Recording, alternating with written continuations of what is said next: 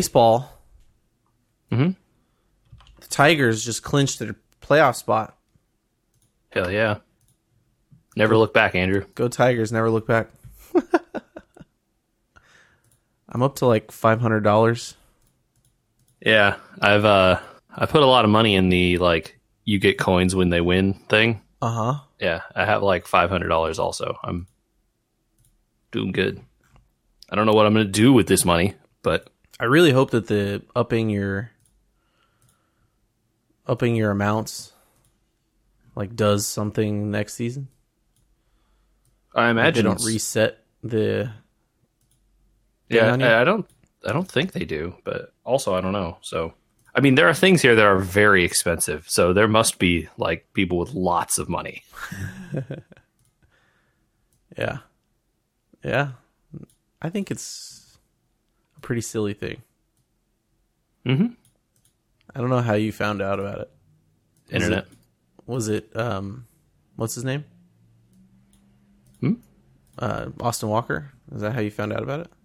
Oh no, it was just all over the internet. Like all the video game people I saw on the internet were talking about it at some point. Oh really? Yeah.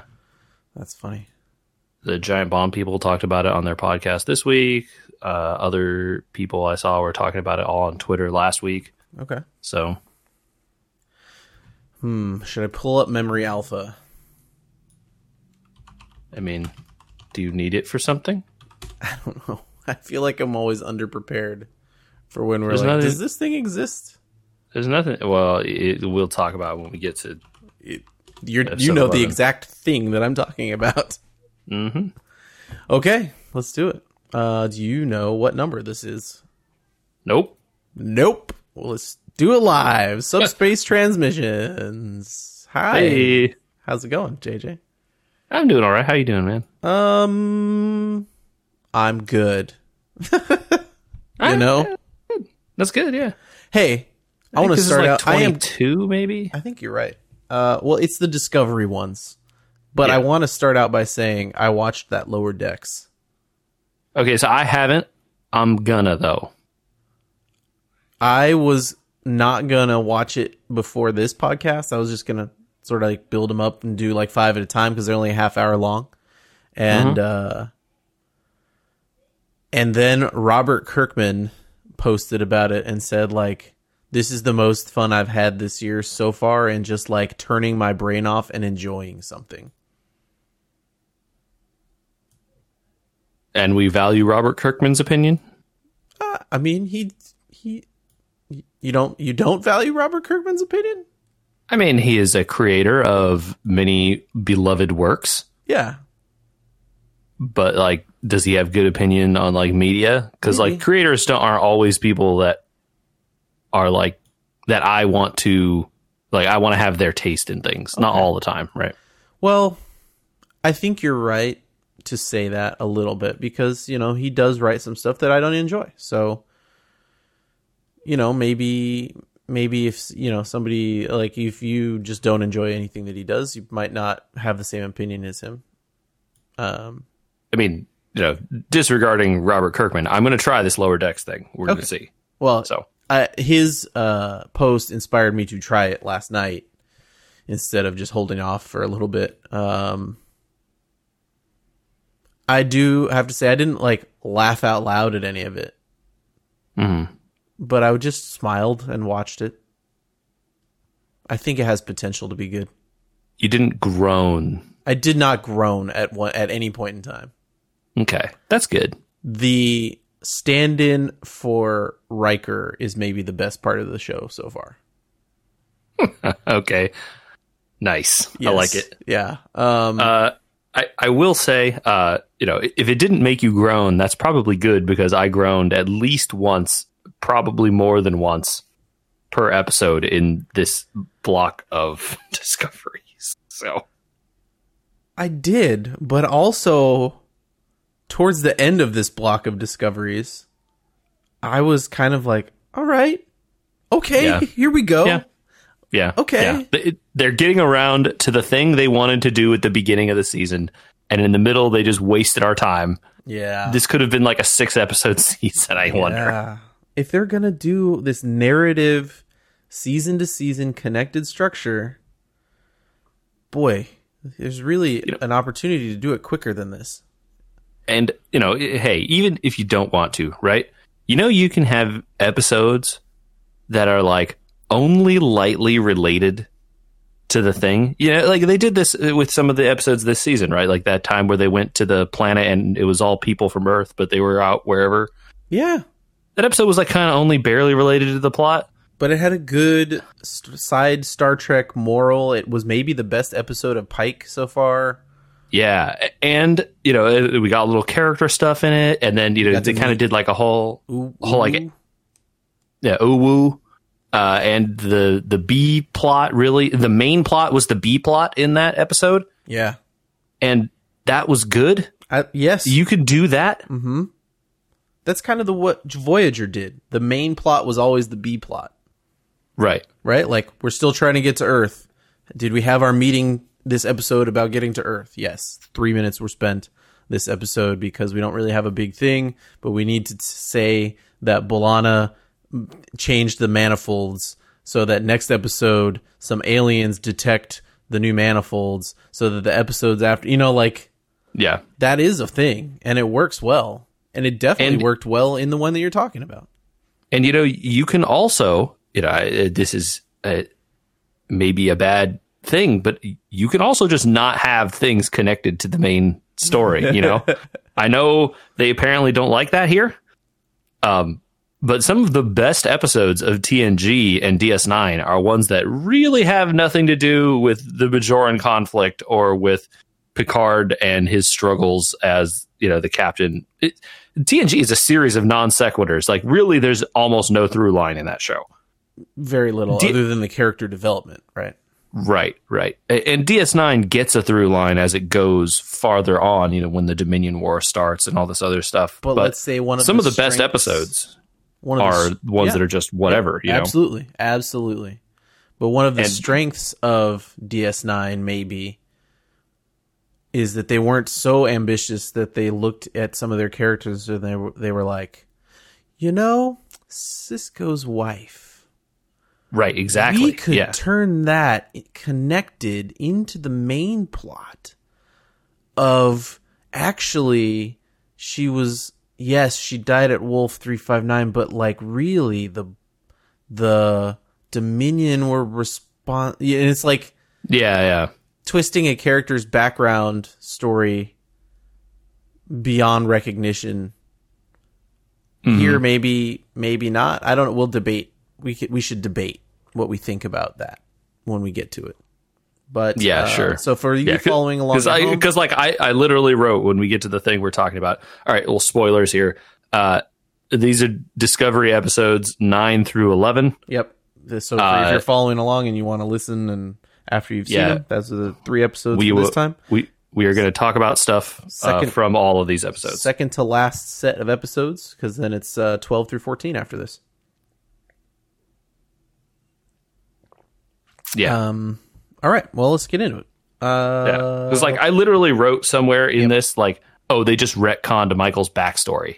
yeah, they Like, what are they doing? they kind of did a little bit. Um, I don't, I don't know. We'll, we'll get there. Yeah, we will. Sorry. So they're running from Starfleet, but uh, because they have Spock on board and they sprung him from Section Thirty One. That's how where we open. Um, Admiral Cornwell joins Cornwell, right? Admiral Cornwell. yes, I think it's yes. Cornwell. Joins the Yes, I ship think you're right. uh, because things are happening. I immediately she's already acting shady. Yeah, a little bit, huh? A little bit shady. It's weird that like she was shady for maybe five minutes, and then they were like, "We should probably just explain what's happening here." Yeah, I know, right? yeah. So, uh, I, first thing first here. Can we please, please, stop the spinning camera? Oh my god, I hated this so much. For, they did it for like one and a half scenes, I think. It- like whoever was directing this episode, or it comes back I- though. It just episode- decided like this is cool. I'm doing this. This is cool. Some of I, what is the what's that word? There's a in filmmaking. There's a thing about a line. You're not supposed to cross a line or something. It Uh-huh. disorients people. oh, This guy's like, I don't believe in lines. I, think the like episode- circles. episode nine, I think, is a uh, Riker episode. Yeah, Frakes. Frakes directed. Yeah, Yeah. Well, apparently Frakes doesn't believe in this line. You know- he just believes in circles and is all about walking around characters, literally like a dude holding the camera, walking in a circle around a thing. I was I was more taken aback by the like the spinning camera. It's upside down, and we're spinning, and now we're right side up. And it's like, Yeah. oh god, I know we're in space, but we don't. Ugh. at least, the, at least the parts where we were in space, I could understand it as being, oh, we're in space. yeah, The parts where it's like in a briefing room, yeah, it was like too much. Stop. yeah. I'm sp- uh, now we're with Stamets. Spin the camera. Oh, okay. I don't think it, Stop, man. You know, I don't think it's as bad as w- in like episode 10 here, which is not Frakes. Uh, it's like lens flare central in in their little powwow in the Yeah. conference room. Yeah, but they love that conference room putting all the flares, Every time they're in that conference room, it's like, well, let's just shoot into the sun. gigantic blowout sun. Yeah.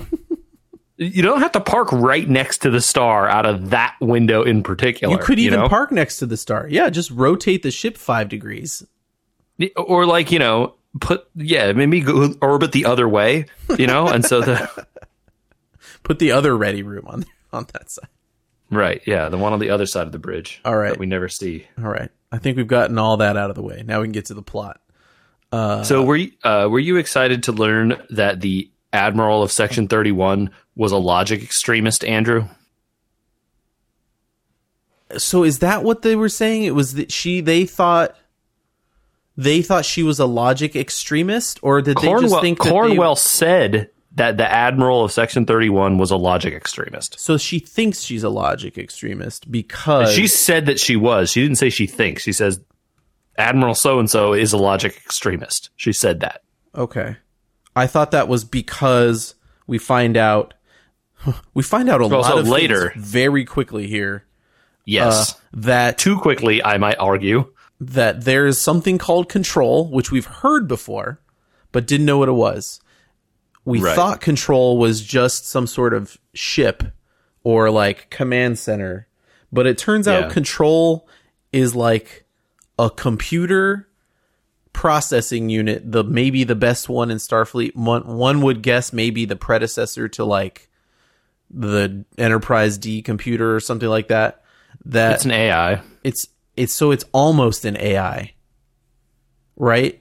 Right. They don't want it to be an AI, well, so like, yeah, they don't want it to become sentient.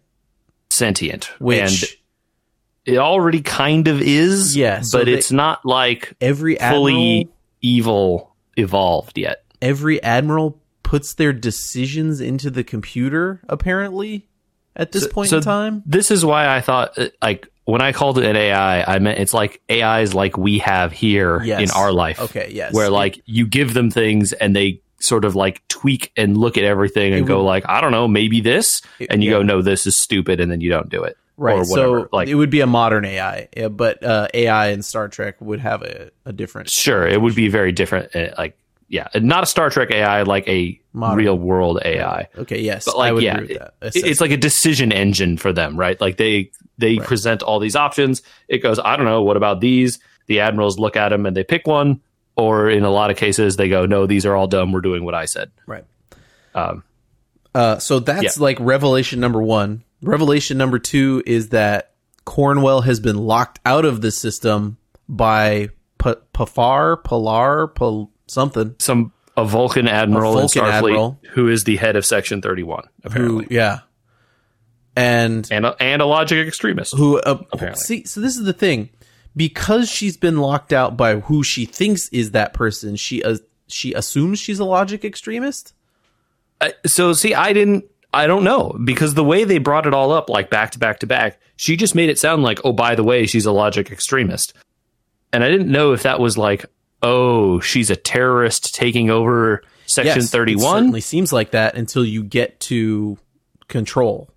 Or if she actually just was a logic extremist as the admiral And this is why control has gone rogue.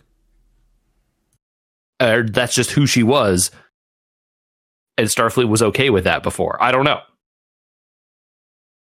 Hmm, interesting theory that Star Trek could or Starfleet could be okay with like, yeah, whatever. Like we know she's an extremist, but like she's effective as a 30 section 31 leader. I guess. Yeah, I, I don't know. Anyway, th- It's all brought up so quickly you can't really figure it out. So anyway, uh Airiam Airiam Arian. Airiam. I think it's Airiam. Uh, is the the cyborg woman we've seen on the bridge a bunch of times that was infected by the probe AI with a virus Right. of some sort, we assume. Uh, is seen in her quarters going through her memories, which is kind of cool. I Yeah, thought. We hadn't really gotten much characterization on this character before, so it was. It's too bad what they did in this uh, this episode, but it was a good. Like, these are the kinds of episodes we should get every so often about like side characters. You It know, really- like the it would- random bridge Yeah, people. it would but- really help me care about the people on the bridge a lot more. Yeah, I, uh, it's just unfortunate the way they did this, um, because this character is like slightly evil now. Um, yeah. Anyway, we'll get through it. But the Pretty uh, clearly not evil by choice. Um, no, certainly not. Nah, no. But like you know, is an antagonist in some way. Yeah, right. Exactly. Um, uh, pretty cool that she had. They give her enough of a backstory that you know already, like what's going on there. Mm-hmm. Uh, Hey, let's play chess, Andrew. Yeah, she's like, oh wait, is that? Mm, no, n- no, we don't play chess yet. Oh, sorry. You just meant the part where Airiam was in her quarters going Yeah, through the so- memories herself. So she's trying to decode, and this is kind of important later, I guess. She's trying to. She's been ordered to decode the Transmissions. Section Thirty One s- transmissions from from no to control from what's his face Tyler. Tyler or Ash, yeah. Uh, but she also is like doing. She's not doing that. She's decoding them for herself and downloading them. Right. She's I think the uh, um well so I don't I didn't know if she's I can't tell if she was downloading it or she was downloading like parts of the sphere data or something. Yeah, so I think that the transmissions were sphere data, I see. and then yeah, it was it was, it was of transmissions to control from Discovery at some point. data. Yeah, But it turned out that it wasn't um and so everyone just assumed that Ash had sent them and that's why he was in his and they assumed. Ash had sabotaged the spore drive, which she also did. Right, correct. Um, she definitely did that. And for some reason, what's her face? I can't remember her name. The security chief Yes. is already onto her somehow. Yeah. She's like following her around. Okay. Um, She sees her doing weird stuff and then is like time to be suspicious. Spock and Burnham are not getting along, so let's play chess. Yeah, so let's play chess. Um I don't know, man. Spock Uh, also doesn't know, so he throws the game. he literally flips the table over. Yep. He says, Uh, "I like being angry and failing." They get very emotional. and uh and then he like rips on her really badly like Yeah, he kind of yeah. They're pretty mean to each other here. i assume that he is finally getting back at her for whatever she did to him when she was a kid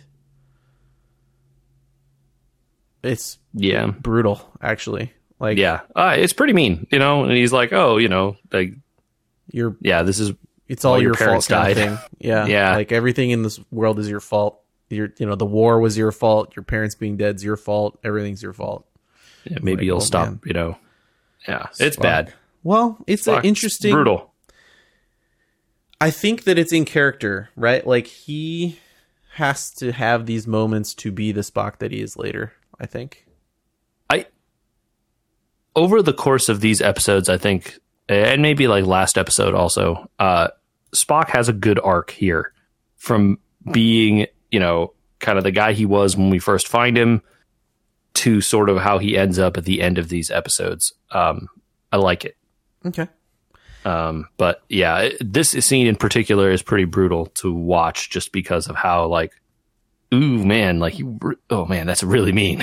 Yeah. Like- uh, and it clearly upsets um, Burnham quite a bit. but we don't have to dwell on it because we've got minds. Yeah, there's a lot of them, guys. So they show up at this control fob. Uh, Uh, so they said, I thought this is Section 31 HQ here. it is, but they called it a forward operating base for some reason. Okay, that's not what an HQ is. I All right, understand. cool. They've called it both things in this episode. Cool. I cool, cool, cool, cool, cool, cool, cool, cool. I checked. anyway, cool, cool, cool, uh, cool. there's mines. There's spinning mines and exploding mines and all sorts of fun mines. But Yeah. uh, Pike is like pissed off that there are mines because they're illegal. Cornwell's answer is, "We didn't make them." Thanks, letter of the law. yeah, exactly. Which is what he says. He's like, so this, and this is a cool. I thought the maybe the best moment of this entire episode, maybe, um, because then we get into like other problems. there, there aren't better ones following, so Mm. you're probably right. so the best moment of this episode is like, this is why you sent the Enterprise away from the war because you wouldn't have. I wouldn't have let you do this. I would have been at such a pain in your side for you guys breaking all these rules. And she's like, nah, actually, we thought we were going to lose the war. And we sent away the people we thought would be the most. We sent away the best of us so that if we had to rebuild Starfleet, you would still be alive. Yeah, and she's like, "You're welcome, Pike," Yeah. and he's just like, Oh, "Dang, man. okay, lady. Dang, like, sorry." Jeez. Oh, Jeez. My, you got me in my folksies. I know, right? Yeah. Um, Which was, co- I like it. It's a good, like, it is a. They needed to explain why they did that, and they never had. And this is their like line where we're gonna explain it. right. I don't know that I buy it, but I also think it is like it's good for. They had to do something here, and that was something. Okay. All right. What happens? we have bad plans to go through the minefield in a special magic pattern that somehow the mines won't get us. And then, of course, they get us anyway, Andrew. so stupid. And uh, instead of just But using our like phasers and stuff, instead of using our phasers and stuff to shoot the mines and blow them up or whatever, we're just going to fly through them. Uh, also, um, yeah, we have to use random patterns because what if this is a game? what if it's a game, Andrew? What what if it was a game? And then everyone's like, "Oh yeah, you're totally right. It must be. We're not going to analyze this any further. We're just going to go forward with it. It's a game now." So, when you And think, you're like, "What? What?" it's, it's even sillier when you think about the goal of, like, Airiam needs to live. So, like, why are the mines blowing up the ship? Yeah, man, pretty good question. Wait, wait, Hmm, what? hmm, yeah, hmm. Oh, Maybe man. I okay. The maybe only it wanted re- like to disable the ship permanently so that after yeah, yeah, after so that they could come in and job and all that. It could come in and, and like maybe the the AI doesn't care if it kills Airiam if as long as it can grab her corpse with the data or something. You know, I don't know. Who knows? It's dumb. Uh, and then at some point the mines just stop. Oh, they disable the impulse engines. Yes, that Okay, was so- it was said very quickly. I see. I but of course they're disabled just inside transporter range and the shields are down. convenient. The mines are attracted to the shields. You know, The they computer say that. knows everything because it's already apparently sentient, even though it needs to become sentient. Mhm. Uh, okay, they go to the ship. The ship is full of blood. It looks bad in here. It's frozen. The power's yeah. off. Also, like powers off. There's barely air. Like it's it's bad. You think that they've been attacked by people, but no, it turns out they were killed by the computer.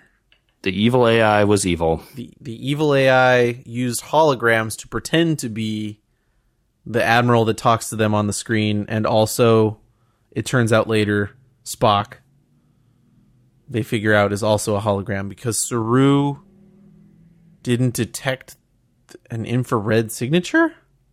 So like Saru's uh thing here is like, look, if you look at this video in infrared, there are like people's temperatures change or whatever when they're in stressful situations or whatever. He's like, this is extremely obvious to me, a person who can see infrared, but unlike you humans, apparently, I have to show you this. With a color overlay. Interesting that the Discovery transmissions all have infrared bands. Yeah, right? Like, why would you even do that? That's not something that happens when you transmit video. But apparently, in the future, infrared is part of the video. And apparently, in the future, when you're trying to verify a video, no one thinks we should check the infrared. No, no one does that. Since apparently. we record this infrared for some reason, we should check it.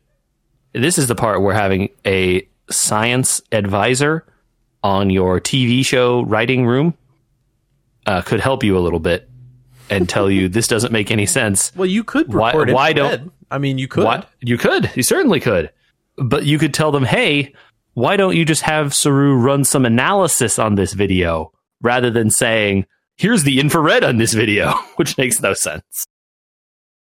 Um, and so then you get, you know, Saru shows them like, look, Spock is still blue this whole time in this video. He's not having changes in body temperature. My point is that uh, at the end of all this, like they show, you know, a color overlay infrared on Spock, and Spock doesn't have any temperature fluctuations while he's going through murdering all those Starfleet people. And Saru's like, therefore, this is fake. And Yeah. everyone's like, hmm, yes, absolutely, you're right. Look, I'll show the video of the, the Admiral. Aha, see? No color changes as she's being yelled at. Right. Therefore, she must be fake also. This proves she's a hologram. Not a Vulcan. It's like, I- not a Vulcan. that's a- wouldn't be stressed. Just a Yeah, that's a bit of a that's a bit of a jump, man. Especially for Vulcans who don't get stressed Yeah. because they don't feel emotions. especially for And, a like- logic extremist. Right? And so, like, for Spock, I get it. He's half human. He should have those reactions. The Vulcan admiral, I don't know that they would, especially if she was really a logic extremist. She wouldn't have any kind of emotional reaction whatsoever. Yeah. So, you know, I don't know, man. We got to move on. This whole scene struck me as dumb. Yeah, let's move on to other bad parts of the episode, Let's please. move on to apparently they didn't learn anything about Skynet. No, no, they didn't. No one here has seen Terminator or Terminator Two. Uh, yeah, Or we just three. decide, Or or, any of them, Or or, any of them, Or- whatever. Yeah. Stop. they made a Skynet. That's literally once you get once we get onto the station, we figure out that they made a Skynet, which is what control is, and uh, and it's all bad. Airiam turns on them, obviously. And they got to fight the system to try and lock Airiam out, but then Airiam is trying to upload the data, and all this is bad. Tilly has a really good, somewhat good idea, I guess, about uh, trying to jar her by sending her memories over, um, which works a little bit, I guess, to get her brain working. Although the virus still controls her motor functions, Right. And she says, "You got to airlock me before I download this stuff to the computer." Yes, and Burnham doesn't want to do it uh, because Burnham doesn't ever want to do it.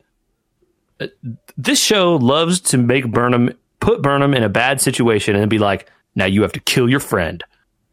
They've done it several times before this, uh, and Burnham has thought of ways out of it.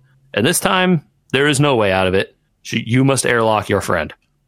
Interesting that uh, this is the moment where Burnham, eh, she has to do it, and unlike all the other times where she's been logic, she she started the Klingon War, remember, by being super logical, and like it is now, and this could be part of the character arc, right? But like, this is literally the time when she has to do it, and the security chief has to do it because she's not going to do it. Yeah, because Burnham won't. Everyone's shouting at her to do it. The Pike says, "I order you to pull the lever or whatever," right? And she won't. And so the security chief, in a the heroic effort, pulls the lever instead, despite suffocating. despite suffocating. Uh, I'm I'm glad she was okay. She didn't deserve to get murdered by the AI like that. So Yeah, I mean, I would like to know her character a little better. maybe one day we'll get an episode where we learn anything about her character other than she breathes weird air. That's all we and know. she's the security chief from the Enterprise. Hmm That's all we know. Yep. Um, Before she goes, I want to talk about before we. Oh yeah, go ahead. Be- Oh, so like before Airiam goes, she tells her to look up Project Daedalus Right. Yeah. and that everything is because of Burnham. Um, and then they have a really good ending to this episode. I mean, they give yes. they give Airiam a really good send off, which is the shutdown of Airiam is the end of the episode, which is good. Yeah, I want to.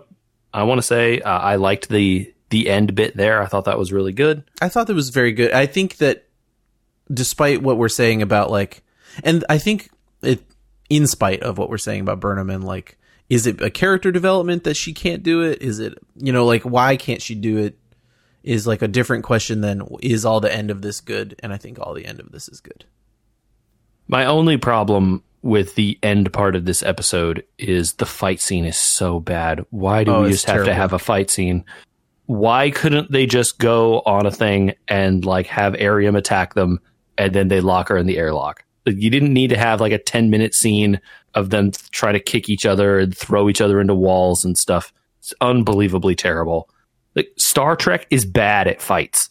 Like physical confrontations, Well, it's don't do it. There's always a power mismatch in Star Trek fights, right? Always. Yeah, it's one person is way stronger than Burnham. Yeah, uh, she's way stronger than both these people.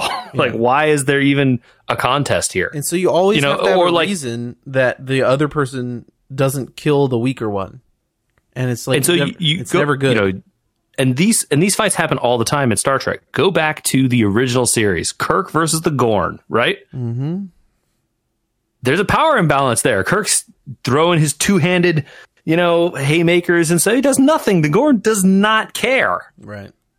But that's not what the episode is about. The fight is like the problem in that episode, right? Yeah. and and so and the episode gets better as they stop fighting and it's like the lesson is right there Yeah. and it's like a super famous episode and like all the other episodes of star trek where they try to have like hand-to-hand fighting and stuff just don't turn out good the show isn't built for that Not And um, I- some of the DS9 ones about the Klingons, uh, because they're martial culture and they're, you know, like that's a sparring thing. Some of those are okay, but yeah, A- mostly. and a lot of it though is like in you know like they're having like a bat'leth you know training thing or they're doing a you know a battle between these two people you know or tournaments and stuff like that. As opposed to like straight up like let's fight because we're here to kill each other. Yeah, stuff. Yeah. Uh, you know the rest of the fighting in Star Trek typically happens with you know people at war with guns and shooting each other and stuff. Yeah. um, which works a bit better, I would say. Anyway, that's my complaint about the the end of this episode. I really hated that stupid fight scene. I wish the entire episode would have been improved had they not had that. Um, but and like I, like you said, you know, the end of the episode is good. Um, and it leads perfectly right into the next episode. I think. I think it does. Um, I had to make a note at the end of all this, which was, "Wow, this is the heaviest episode of Star Trek TV I've seen in a long time." Yeah, they really, you know, they really wanted you to feel for Airiam throughout all this, especially you know as they. Oh no, for episode ten. I'm sorry. Oh sure. Yeah, Episode episode, 10 ten, starts. is- yeah, episode ten is like a Episode ten Big- starts. 15 minute like send off to our beloved friend who we really only learned her backstory last episode. But they they uh, so they they start with that funeral and they give you a interesting like this is what it means to be in Starfleet. And Saru sings a song and I was kind of like, "Oh boy, here we go." Mm-hmm. And then they just shift instantly. Like, all right. All right, well that's done. Thank goodness we jettisoned that problem. It was like, no, the funeral was like the end of the show. It was like, okay, and now season 2A because all that precursor stuff is done. We've set it all up. Here's the plot twist. You don't get to find it out later. Mhm. Burnham, you're the Red Angel. Yeah, it was her all along. Wait, what? You know, it's like one of those like, oh, this was this was in Airiam's memory. Uh, your signature is the Red Angel's signature biometrics or whatever. It, magic magic's biometrics. it was you, Michael. You did all this. Will you tell us why? I want to point And out. she's like, well, what? I want to point out something very clear here. Hugh deliberately says if there was any doubt because computers can't fake this stuff, I, I would, would have know. caught that you are not the Red Angel. If there's any difference in your pattern signature at all, I would have known. I would know. There's no chance you're not the Red Angel. Just remember that for later. I mean, you don't even remember very long. No, you don't have to remember it very long. Um, Anyway, uh, d- anyway, I want to know what happened, like in the writers' room. I, I would love to have an interview with somebody from the writers' room for episode ten, where it's just like, and then we decided to just go for it. We just decided to do the plot. Flip the switch and go. Was the, Here's the stuff we started strategy. talking about at the beginning of the season. Let's just have the whole dump here.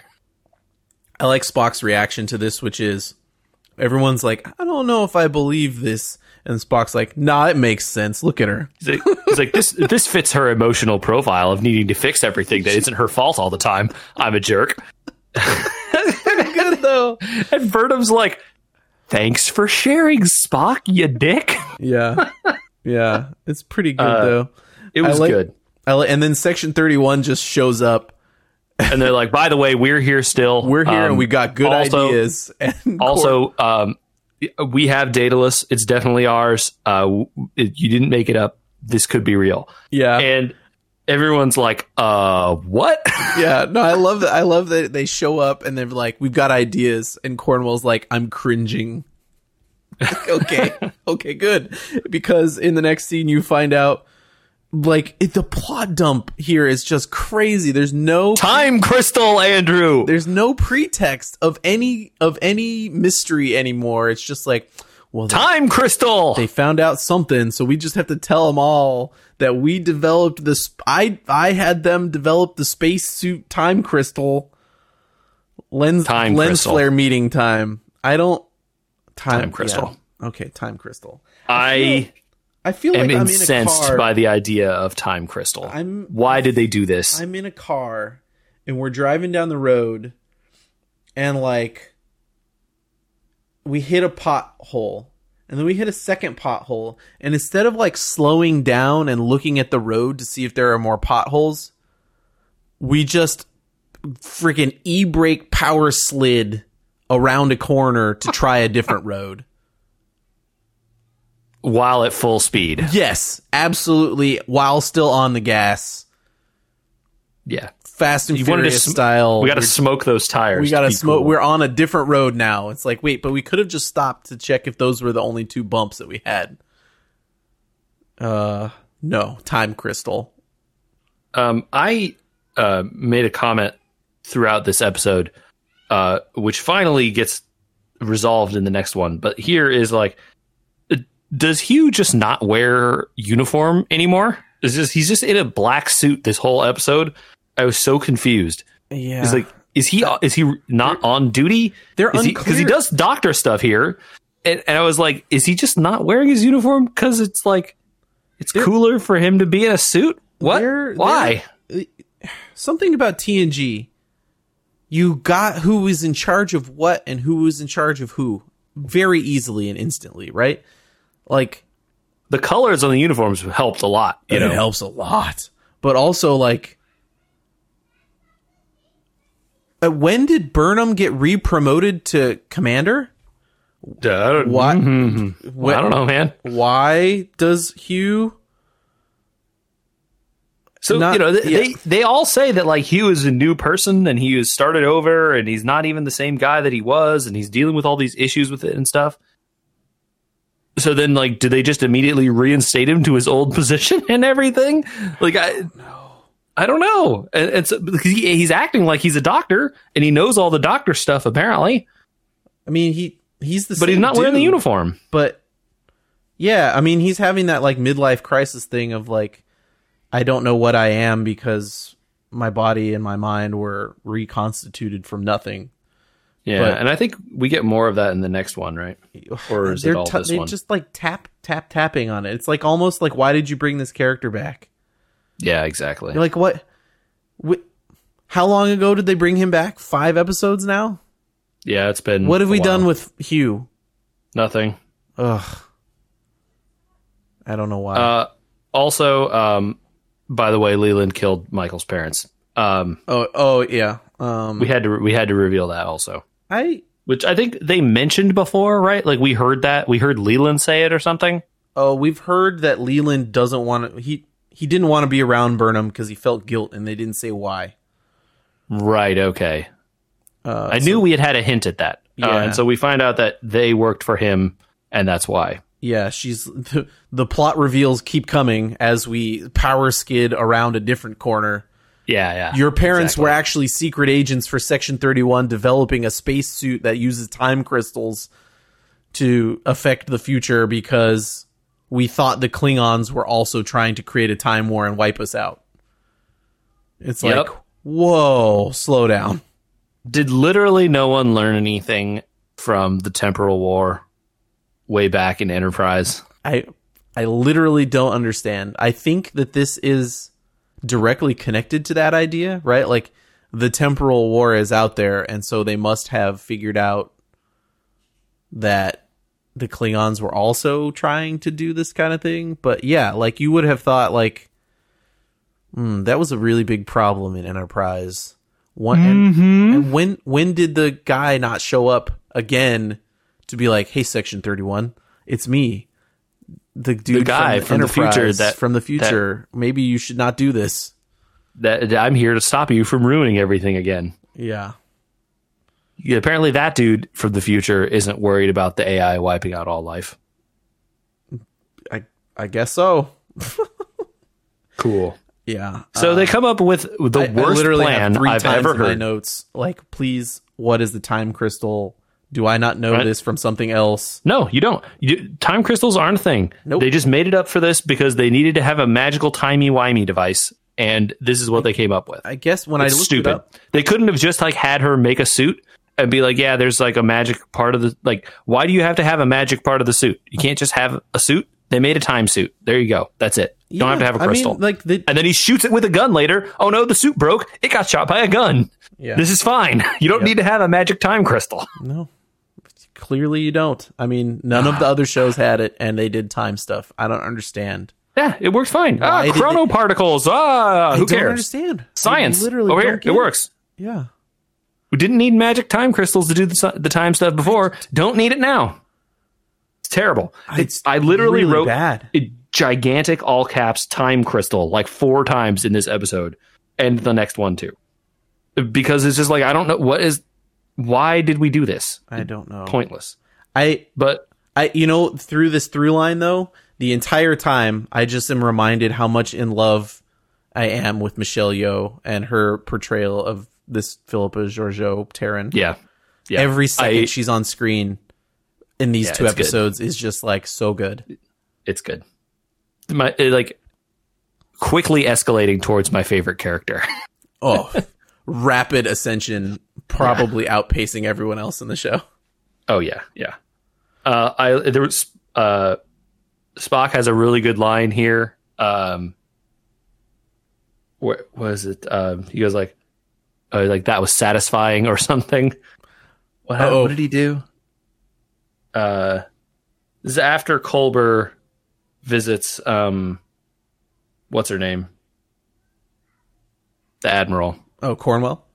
Yeah. Oh, And oh yeah. the- b- don't before you they start that? the stupid His- plan. His his his entire his entire point is like, so uh, Admiral, you used to be a therapist, and you're like, really, dude? We're in the midst of this huge crisis, and you're Do going you back think- like 40 years in her career and being like, so so we don't really have a Deanna Troi on this show. You want to like step into that for three seconds? It's like, do you think there's someone else on the ship who could also be a therapist? Yeah, who's maybe not in the midst of a big problem.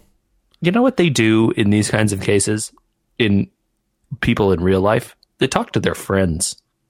You could have Dr. Culber talk to one of the other bridge women or people who are there he could be friends and be like, "Man, I'm just so torn up about all this stuff. I don't really know." And then his friend would be like, "Bro, I get it."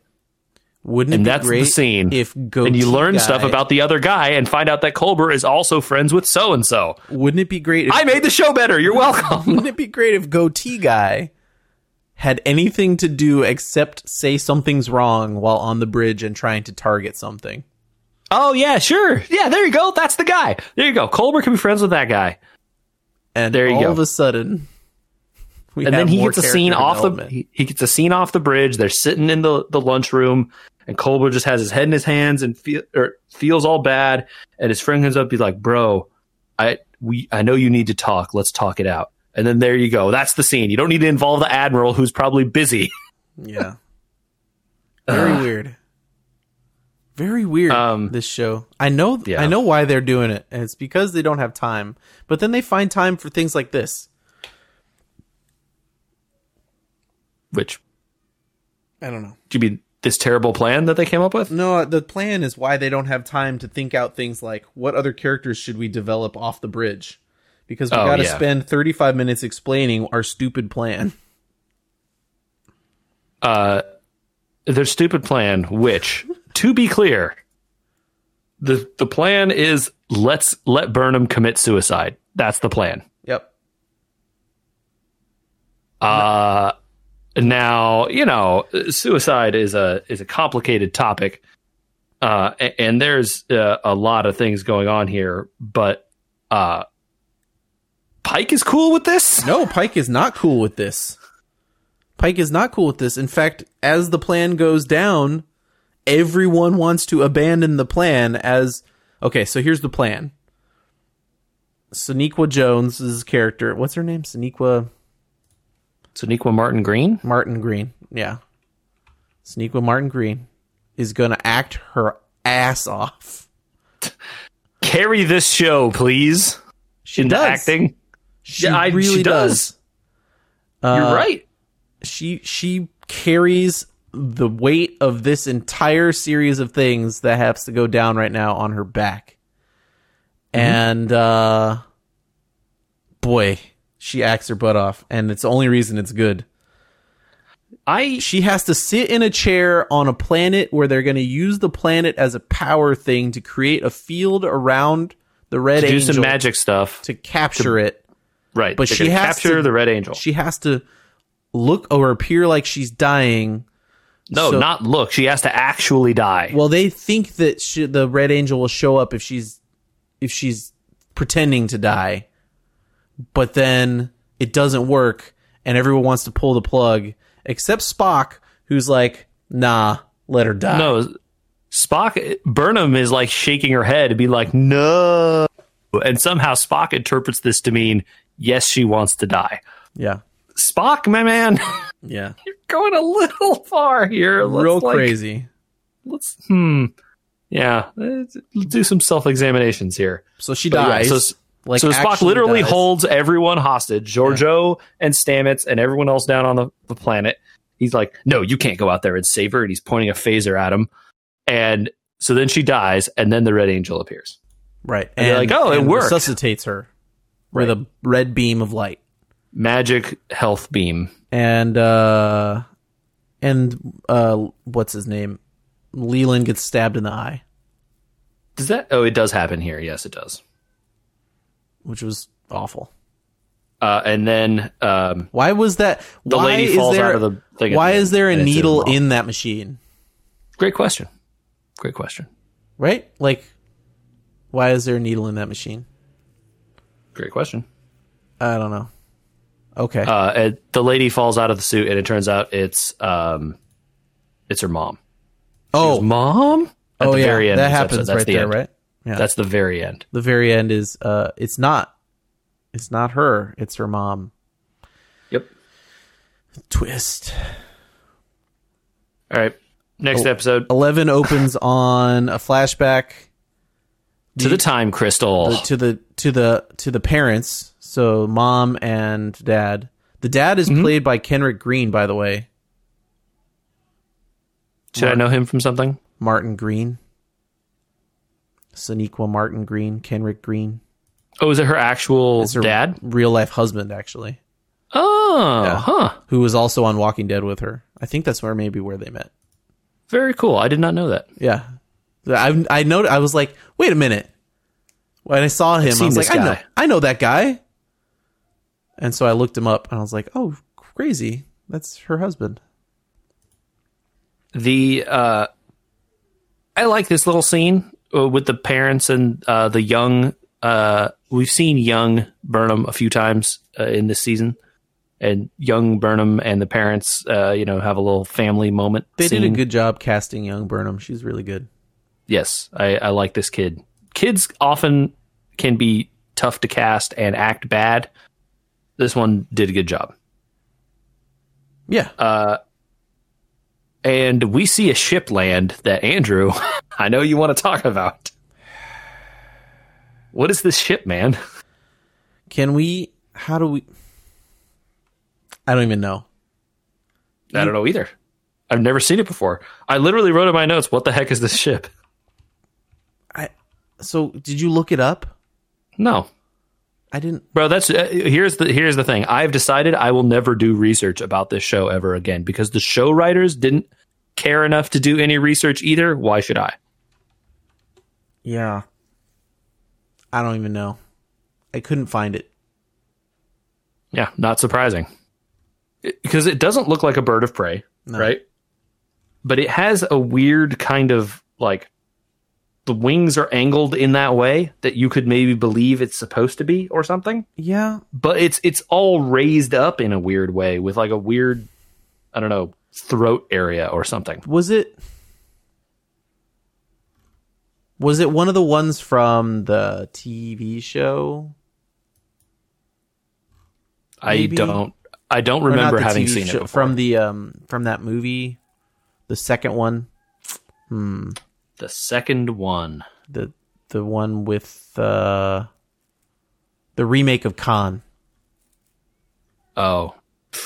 I have no idea. Again, I, it, like I saw that movie once, I don't remember it. Oh, okay. Also, that movie didn't take place in the past, right? Although I guess it's only 20 years from. It would be contemporaneous with this. Yeah, Roughly. okay. But Kelvin timeline instead of this, right? I don't know. I'm gonna have to look this ship up later because I I still I don't get it. I don't get Yeah, I why don't- they keep bringing e- either this is a ship we've seen and it's at a, such a strange angle that like I don't recognize it. And if you know what it is, or we're just missing that it's a bird of prey or something, uh, yeah, please write in. I, I really want to know. Yeah, podcast at wewergamers.com. Please, Yeah. please please tell us. I I'm very really curious. they just need to get to the D7 and the modern bird of prey. Like we need to we need to be done with these wacky pre I don't know. Yeah. Yeah, it's bad. I don't know. It was weird. It took me out of the scene. It was really annoying. And I liked the rest of the scene. They did say they were some sort of like commando unit Mm-hmm. that was supposedly engaged to take out this thing because they somehow knew about they somehow knew they were doing the time crystal thing and then they came to assassinate them so maybe I don't I don't know, man. I don't get it. Okay, we got to move on. whatever. Got to move on. Uh, yep. Uh, it's her mom. They, she's she's out. Burnham is is losing it. Because she wants to go see her, but they're like, "You have tachyon poisoning or something." Yep. Conveniently forgotten later, thankfully. Uh, and man, this new like hollow AI sure is dumb. That's what I. Oh, really? Like, uh, th- because like you know you see Leland getting like you know, I don't know, eviled up or whatever. Nanited, I guess. Yeah, uh, I don't know, s- squid babied or something. uh, and it's just like immediately, like straps him to a chair and is like, "Let me explain my evil plan to you." Yeah. Well, I, uh, why? Right? You're just gonna Yeah, take exactly. him over with nanites. He'll Why? know your evil plan. he didn't need it. Didn't need to tell him. yeah. He'll know as soon as you inject the thing into his brain or whatever, and he'll know real good then. Yeah. Um, so I don't know. That was very silly to me. Um, and then they they, They hand find they hand that what's her face they hand uh Burnham the log of missions that her mom has Right, been on yes. 850 time jumps. yes because apparently uh, this thing has infinite energy somehow. Time crystal. Time crystal. Time crystal. Time crystal. Also infinite storage. We learn later. Time crystal. time crystal. Time crystal. Uh, and uh, the the the problem now in this episode is that there the universe is pulling back. We're Mom pulling down to- and keeping yeah. him here, and and equal and opposite reactions mean that she's being pulled back into the future again, which makes no damn sense at all. Her mom has to yo-yo back to 950 years in the future no matter what happens. It's like Because the universe says so, and time is alive. Because- and because we quote Isaac Newton four times. Yeah, uh, this is some of the worst. Like, okay, Star Trek has always done uh, science as magic, right? That's normal for the show. Yeah. Like, tachyons explain millions of things in the show. Engineers wave their hands over stuff and are like, "Oh, the readings on this thing have gone down." But it's like it, it- they do it in a way that is like you could cons- you could believe that there's science that proves what this guy is saying, right? Sure. Here, this is like science as an explanation to hand wave away science. Yeah. It's just like, Why? oh, the universe, the universe is pulling back. Uh, yeah, that makes perfect sense because Newton has a law, right, guys? Yeah, yeah, yeah, yeah. That's that's not what would happen. Like you you could just rephrase all of these lines and have it not be annoying and like pull you out of the scene by saying things like oh the gravitational waves of time or whatever are pulling her back into the future It- my by my calculations this will overwhelm our power in 4 hours. There you go. I fixed the scene. You know and, and like they do this over and over and over in this part of this show where they're just like uh why is this thing this way? Uh, i don't know. Easily quotable thing that a average person will have heard of. Oh okay. That explains it. And it's like no it doesn't. You just hand waved it away. Um, so yeah what is what's the difference between in your mind and i have an answer for this i think between creating s- silly star trek jargon to wa- hand wave it away and this kind of like base high school science in the future I thi- way I think the diff- I think the difference is the unwillingness to engage with concepts beyond like a base level of education. Like, does this require you to accept that this person knows higher math or something? Mm-hmm. It like I have to believe that Geordi is some kind of like hyper competent engineer and took a lot of schooling to learn why tachyons work like this. Because in this way you can because he says stuff right? Now the way they say this is like oh obviously any person could know that newton has a law. So therefore we can ignore this problem because newton has a law it doesn't require you to engage with like a scientific or intelligent explanation for anything Okay. it just requires you to understand basic math or physics or whatever but we're in the think that- future and we're trying to create some sort of crazy system and so they should have a better things- answer in things that are far beyond basic physics and math, right? Like we're trying to pull a person out of time and hold them here against a tether and all this stuff. Like explain it using the systems you already told us are in play right yeah yeah instead of just saying Newton's law and then okay, we don't have to handle this problem anymore. Yeah, because later on when he says like uh, they're using all this power to hold her there, right? Right. Yeah. And later on in this episode, they're like, "Okay, well, increase the power." And he's like, "Well, we can't do that. If we increase the power, the universe will increase the pull." And you're like, Why? How does it is that true? That like how can that be true? if that's, true, then like how there's either homeostasis at a certain power level or this doesn't work, Exactly. Yes. right? Like But they don't engage with that idea at all. It's just like, oh well, the universe is just going to keep pulling harder. It's like, no, it's not, man. Well, if it's- not how. It, it could be if you don't apply equal and opposite reactions because equal and opposite goes both ways. So Yeah. which means there's homeostasis, right? That's why gravity works. Yeah, that's why everyone doesn't get crushed into the earth by gravity all the time. it's a it- is just it is a like fundamental misapplication of how science works and scientific thinking. I think that bothers me. Right? Because like if you're thinking scientifically about why it happens, eventually whatever force is pulling her back into the future, you can either overpower that force, right? And therefore there isn't any Which they said no, they could they could do it, but they'd need a supernova. Right. And so, okay, so like they can't overpower the force, right? Because they don't have a supernova. So this was always going to be a problem. Right. Why didn't they start explaining that then rather than using a simple analogy later that hand waves away the problem? Right. It's very don't- it- confusing. It's extremely confusing. Um, so the the whole thing now is about getting the sphere data right, and they're the uh, evil Leland now is all like, how does everyone on that Section Thirty One ship just not immediately notice that he's acting bad? you know, He go. he talks he- about like how he's he's cultivated this air of not knowing whether or not he's a good guy or bad guy. So I just mean from look, the our stuff favorite we've character seen. figures it out before anyone else, right? And that's Yes, of course. favorite character. yes, But that is. um, yeah, they try to delete the archive, right? And the- Because the Pike data- says that's it. I, you know what? I This don't care what the repercussions are. I don't care that the sphere wanted us to save the data. I don't care that it could be. Saru's like, this is like burning the Library of Alexandria, or another analogy to the Library of Alexandria that I'd never heard of. And and Pike is like, too bad. Delete He's it. like, he's like, torch it.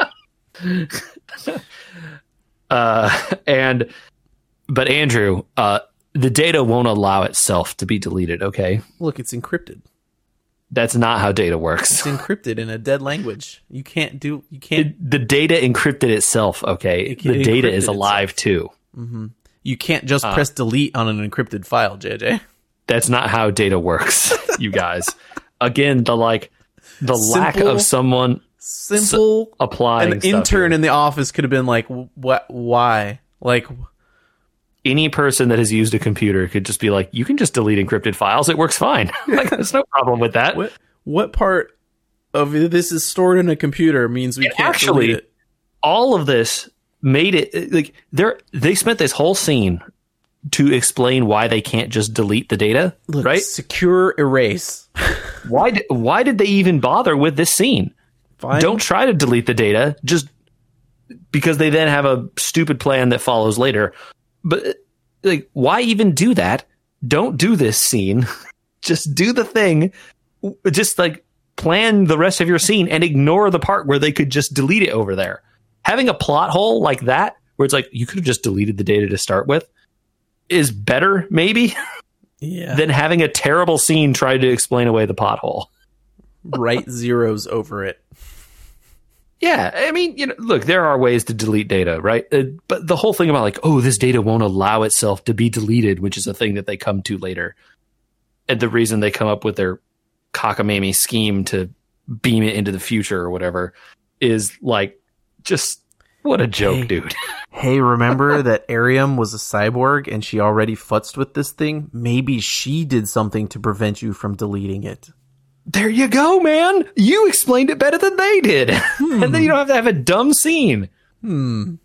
and it saves on the uh it saves on the budget too because you could have just used like you know the three dot flashing instead of like a weird Yo, had to do Airiam new special locked effects. us out of the delete command. There you go man Oh, oh, no. it'll take us a while to fix this oh we won't have enough time to fix it time before what's her name gets pulled back into the future option. there you go Yeah, we Ugh. we can transfer and delete though. Somehow transferring isn't copying. Uh, That's the other thing about this that I'm. Oh, no, no. like- so it's it, it's they're cutting and pasting, Andrew. Yes. They don't know about they don't know about copying. Yeah. It's just cut and paste. Cut and only paste that's the only thing you could do in the future. apparently there's no such thing as copy file, and where you still now you have two sets of data you've got to get rid of. Yep. Yeah, it's only one thing. You can upload it, and then it's gone from the other side. See, you don't ever make copies of things. That's not how it Good works. God. It's just like computer illiteracy all a over this episode. What an absolute mess of computer illiteracy. I It's just, just bad. don't get it. But hey, uh, Andrew, are you excited to learn that Spock's crippling failing is that he has dyslexia? Is that is is it a crippling failing? I think it's a strength, JJ. Spock certainly him- sees it as a crippling It- failing. It, allows him to understand how time is out of order because dyslexia. because dyslexia.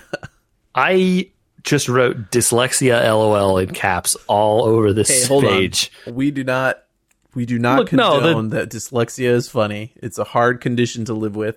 I know. I'm sure it is. It's tough, man. I believe it. And I feel for anyone that has this problem. But the idea that him having like a learning disability is the thing that makes him special and unique. What? His, his because he has side gives him dyslexia. empathy, his Vulcan side gives him logic, and the dyslexia allows him to understand things that are out of order in time. Oh, no, you didn't need this. Just do th- because he's a human and a Vulcan. Do that. That's good. And he knows Burnham. That's all you needed That's to do. literally it, right? It's because he's human Vulcan and knows Burnham. That's all that! needed. Just be like, oh, who does Burnham know that I could go to and tell this stuff to, and might have a chance of, of understanding me, the Red Angel. They had to write Spock, the guy who's a human. They had to Ah! write dyslexia into episode four to do this. I know. It's so dumb. I, I I really want to be very clear here that it's not funny and it's not something to be ashamed of to have dyslexia. No, it's a perfectly normal condition It is a that happens to millions of normal thing. people. It and many more millions than people even think because so many people have either learned workarounds for it or don't even understand like that they are affected by it. Like this is like a serious thing that like it, Of course. it's a real serious thing and it's treated here like some sort of It's like magic powers. magic power that like is connected to universal understanding. It's like, dude, this this is like a real thing that affects people and like Spock even says, like, I trained for years to get rid of this problem, like to understand and to fix it, you know? And, the, and Burnham's like, it's what makes you special. it's like, what, dude? That's what? You just called Spock, the guy with the learning disability, special now, too? Like, uh, just so, oh my gosh, man. I. I'm not laughing at. I'm laughing at the like situation, not because he has dyslexia. Like, who like?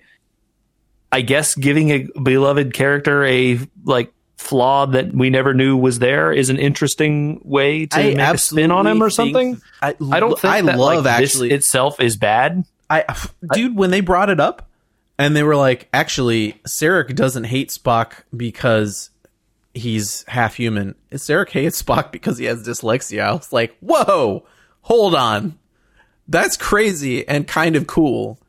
I, yeah, I didn't hate it when they when they brought it up, you know, and then it was like, I was like, this is really interesting that they gave Spock a backstory where like he's been dealing with more than just human emotions. He has like a human learning disability, and he Right. had to overcome that to eh, to become Vulcan enough to make people understand him and like proud of him and like that was cool. And then they turn it on its head and they're like, It's also so why he's special. Time. It's like wait, Time. Stop. it's like no, No, go back to the good part of this. you don't, you didn't need to do that last part. I know. just somebody get out. the liquid paper. Hurry. I know, dude. Uh, oh, um, Man, you know, if episode 10 was them rolling the rock uphill, this is the downhill part where it is out of control. It's Yep. the rock is just This- spinning downhill Our- as our fast as it car on the- Our car on the road analogy, we crested the hill going 120, and now we are in free fall towards the road where no one can see the road to know if it's full of potholes or not. Who cares? We already hit the jump. We are in midair. Wow, Um, I like our Hamlet. analogy. uh, they like to quote Hamlet a lot during this episode. It- well, Um, you know, I actually they clo- they quoted it here, but it's a it's a Star Trek thing to use Shakespeare. Like not, Oh, I'm not. I'm not. Uh, I'm not commenting that it's bad. I don't have an issue with it at all. Uh, Hamlet, hell yeah. Is what I'm talking hell about. Yeah, is what I'm talking about.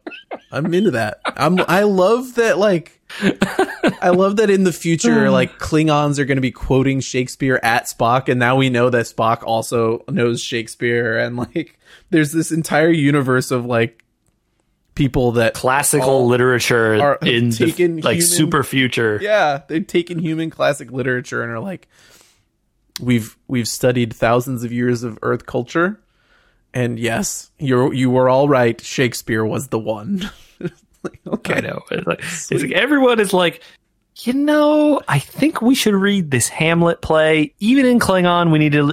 It's like Klingon primary school teaches Hamlet because apparently it's that good. well i mean it's really great in the original klingon It must be right. That's what I'm told. so uh, burnham and her mother finally meet and they uh, stick their hand in your chest and rip out your beating heart and crush it yeah, she, literally yeah, she's just like, no, Martin I'm not gonna Green, give you a- again you want. saves everything with the strongest acting of all time. And like, thank goodness, because like these scenes could have been extremely cringy if this was done bad, Yeah. like acted poorly. Um, but thankfully, she does a good job uh, and, and sells like her li- mother literally like stepping on her heart. Oh God. I could I could watch, I man. I I paused it and I'm like, do I believe this is how this would go? And I thought about it for a while and I'm like, yeah. I think after 900 missions and 20 years of her life, Right. she would be this disaffected by like the she's not she's she's disconnected from reality at this point right and mm-hmm. she says later like babe i've seen you die so many times i can't I like physically can't connect to you i think she says to pike you're all ghosts to me like Yeah, she does. you're say not that, yeah. alive you're you're just puppets you know Yeah, you're just shadows. You know, I'm just here, you know, doing this thing. You people are just like, you'll all be gone in a little bit, right? pretty good pretty good. It's a good. good scene. yeah It's a good scene. Um, they come up with some dark matter plan to free her They're somehow transport her out of time with dark matter. dark somehow. matter Yeah. because we don't have a supernova. Right. Okay, Okay. Yeah. Again, again, I don't would be hate this. is- if there was this would be fine. Crystal. Right. If there wasn't the time stuff, I would be okay with this. This is like the perfect.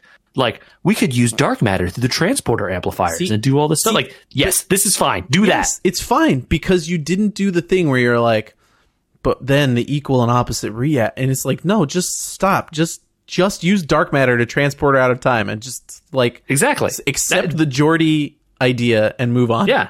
I accepted this. This was great. I, I thought it was silly, but I was like, yeah, great. This is the kind of Star Trek silliness I Dark want. Dark matter I want this. Let's do it. Yeah. Yeah. Uh, and Fine. here is where we get maybe my favorite part of the episode. The Georgiou Tyler alliance is formed. So good. So so Leland tricks Georgiou, or well, he doesn't trick her. I guess he plays on her desire to be the most important woman in the universe, and she's Right. and he's like, "Yo, this time traveler knows more than you. Don't you want to get rid of her? Here's my plan and also, getting rid of she's her." dangerous Yes. because she knows more than you. And also, Burnham loves her more than you. Isn't that a problem? he really rips on her, and, it it's like- works. yeah, it, it does work. It and should like, work. Uh, watching her and you're just like did he know to push all these buttons before? Like doesn't this seem kind of weird? He you know it's like the you know those like you know like in Jurassic Park the breaker scene? Mm-hmm, It's just like I was watching him flip every breaker very slowly, and you can just see Michelle Yeoh's perfect acting in this scene where she's just like, "I'm not buying it," and he flips another She's breaker, and she's just like, No, uh, uh "No, I'm still not I buying." it. won't do Flips it. another breaker, and he's just like, Well, maybe. flips another breaker. It's just like, all right, I'm in. and then you electrocute Tim. You know what I mean? yeah, exactly. Right at the end there. Oh, right at the end. oh man, it's yeah. so good. It's It- well well done. and they trick. Uh, so she goes down there and and places this device that's stealing the upload to the suit. Stealing the copy, stealing the cut and paste. Right. Yeah. She's intercepting the cut and paste uh, and uploading it to Section 31. This could work. This this is the only data stuff they get right that could work. You could you could redirect yeah, the transfer. or you don't even need to redirect the transfer. You can just copy the transfer right you again. Could, you could just put a a logger in there and just steal all the bits as they go through. Yeah, exactly. It's a it's a whole thing, you know, copying. Um. Anyway, you know, so the, so they have this plan. Section 31 is doing this thing while, Okay, so while they're- the transfer is the plan is the transferring this this data to the suit, and they're going to shoot the suit into a gonna beam- perpetual wormhole future. they're going to beam the suit. Uh, the, their suit is going to snap back into the future, and they're going to force the suit to keep jumping into the future. I guess. Somehow, Yeah. and so it will always be in the future of wherever it is, and the therefore the AI could never get it, and they will beam Burnham's mother out so that she lives in the present now. this is a great plan that we all knew was never going to work, right? Yeah, of course, right? There's no way this was going to happen. Yeah. Um, and so as a part of this, Jojo catches on. So that- interestingly, she says that Burnham's mom says a line word for word that Leland says. Do you? Oh, right. He's like, I am. uh, They made a deal of it, right? Because they they flash back to Jojo going, "Huh," and then Leland also saying the line. yeah. It's it, it's like because she knew this plan was never going to work, or just because she knew the AI had said that before? Oh, I, I feel like she just knew that that's a thing that the AI says about her. That's the way I took it. Okay, that's fine. I I accept that answer. I was I was more concerned about like her reaction to this situation did not beget the argument that she knew what was going to happen because if she knew what was going to happen she would have just sat down on the ground and not done anything as it played out Right. right, Right, exactly. I think the uh yeah, it's like from the way I took the scene, uh she says this to Georgiou, right? He's like, I'm a threat that can't be handled or whatever. I forget what the line is exactly. But the word the word exact words that Leland had used to her about this lady earlier. right And Georgiou's like, wait, what? Hmm. Uh, and then my favorite part of the show so far is the Georgiou Tyler alliance where she messages him on the secure channel. why are you texting me is like the Yeah, basically, he's like, he's like, he's like, Philippa, why are you texting me? This is weird, dude. And Yeah. she's like, she's like if you betray me, I will live long enough to make sure I hurt you slowly. it really reminded me in like a weird way of like of Dwight in the office where he does that like episode on making alliances with people. You know, a little just bit, like yeah. we're in an alliance. it's like, Like, we're in this together, and if you betray me, I will murder you slowly. He's just like his reaction's Uh, pretty I, good. didn't agree. like- did, it, did I agree to this? but his reaction's like she's like, "I'll kill you," and he's like, "I've died before." yeah. Ah, so good, man. Uh, and then clearly they proceed to hatch a plan off screen. Uh, we get a fight scene because we always have to have a fight scene, Andrew. We can't ever just have something resolve. We have to shoot each Look, other and or punch each other or something. Michelle Yeoh's on screen. There needs to be martial arts at some point. I, you know what? I didn't hate this as much as I hated the one in the last episode. I'll say that. There's a lot more shooting in this, which makes some sense. Yes. Uh, and eventually, at some point, um, the AI decides that it's had enough. We have to beam down it. Oh, because Michelle Yeoh turns the the transfer off. Right, she stops the Yep. stealing of the and data. Tyler uh, com- walks in on Leland's face coming apart or something. oh, Um, right. Yeah, I don't know. Like the AI doing evil stuff Yeah. there, uh, and so he beats the crap out of Tyler and stabs him. Stabs him with glass. Tyler tells Discovery what's happening. Everybody's got it all out in the open. We know that Leland's the bad guy. He beams down. There's a big fight. and uh, they kind of manage to stop him, but the He only way they can the stop suit. him is yes, he does shoot the suit, and there's a big point that it hits the crystal, and she says no, but there's no resolution of what that means. As Well, so the I think the way I took it is like, oh no, now she's just stuck in the future and can't time travel anymore. I see. That was okay. that was how I took it. But maybe well, don't I'm worry, wrong. they can just get a time crystal. Apparently, Yeah. uh, they come up with the plan that they have to send the suit with whatever amount of data that the suit got versus. Oh man, we'll get to that. Well, in a because the universe is still pulling back, so they eventually Right. have to release the suit, right? So they shoot the machine, and it sends her and the suit back into the future. yep. They beam everybody out, and they nuke Mm-hmm. the planet. But Leland gets away. Because we can't resolve it yet. There are still more episodes in the season. Right. Um, did I miss anything at the end there? Oh, uh, no. At the very end, Spock and Burnham sit down to play chess again. And we finally That's see something I've never seen before in this show. The buckles on their boots are sideways Star Trek logos, Starfleet logos, badges. Whoa. Not not even joking. She's laying on the bed. The buckles. I don't on think I noticed boots- that. The buckles on her boots are silver Starfleet badges going sideways. Wow. I always thought their boots looked kind of dumb. So I am uh you know, okay, so like look at their boots, right?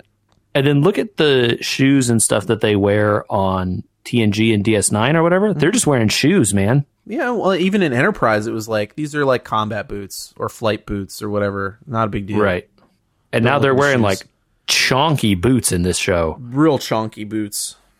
And you know, I don't know, is it just like is is Sonequa Martin Green just like really short and so they want to try and like there's a step her up or something. But like scene- it, they're wearing they- some chonky boots, man. And in all the other shows, people are just wearing shoes. When it's just use- normal. when they use the transporter at one point, you see how short Michelle Yeoh is accidentally.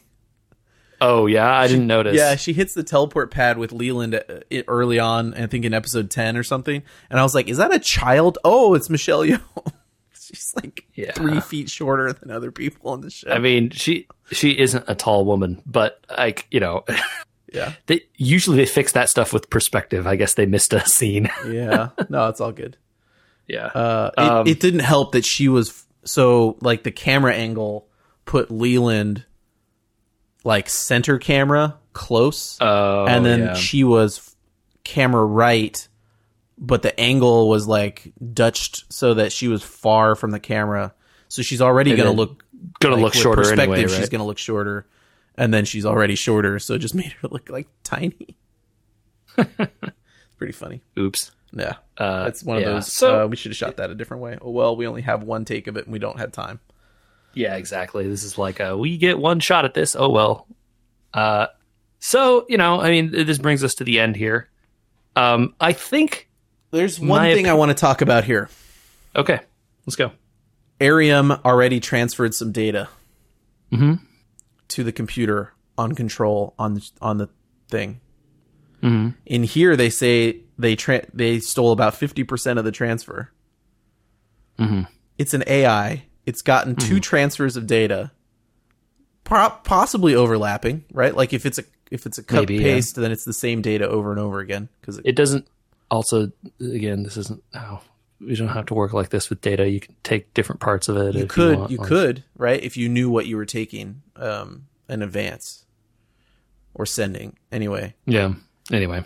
So he has upwards of 50 to 80 percent of the data depending on how what he stole hmm how much more does he really need Yeah. So like this is the other thing too, right? Like this sphere data or whatever, right? The whole point is that the sphere gathered information of all kinds of stuff, right? All sorts of things. Like it gathered it on right languages and other cultures so and all this stuff. sentient ai is probably like 1% of the data he may already Yeah, have it exactly. Right. Like, it, why did it need all the data? Like, does it need to know about all the dead languages and stuff? No, right? It probably needs to know the stuff about the AIs or that it maybe needs. maybe it needs all the data to become sentient i don't know i don't get It, again, unexplained. Um, implication is but yes, it's extremely silly uh, the way they do that. But you know, hey, we get what we get. yep I don't know. Mm-hmm. Oh well.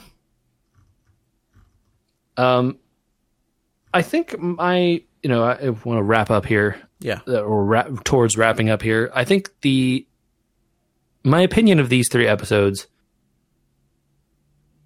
like I enjoyed watching them. I don't think I will ever watch them again. Unlike other Star Treks. Yeah. I I, like I don't saying. feel like I again maybe my opinion will change as we get to the last set of episodes here we haven't watched yet I don't know but I, I don't because of the narrative like through forward put of this series I don't know that I ever need to rewatch Discovery you know I don't think you would need to, right? Like you know how it ends.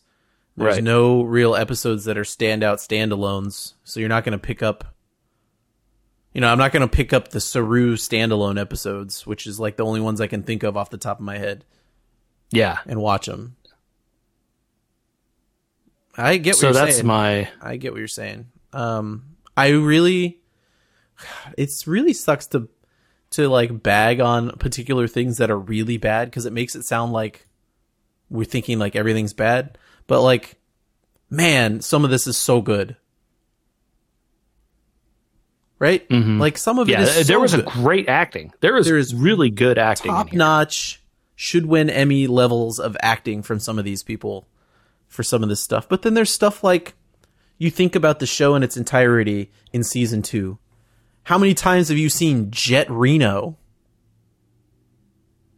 yeah Why did they intro? You know, like why introduce some of these characters? Why not put time into some of these characters? There's a lot of stuff that stand like the that stands to be like, did you think about this in in a in a whole? Yeah. I, of course they did. They're writing a show. They had to have, but like it's weird without finishing it to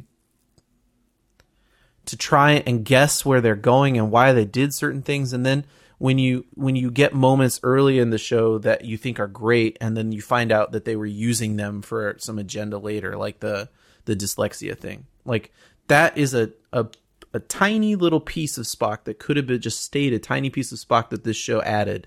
And instead they had to take it because they needed it for some sort of explanation they didn't need mm-hmm.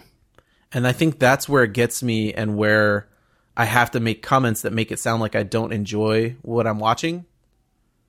Because Right. it's not it's not entirely true. I am enjoying what I'm watching. I wouldn't keep watching it if I wasn't enjoying it. Yeah, and I, I think I like just- that's just something we should make clear Yeah. that like we're having a fun time watching this.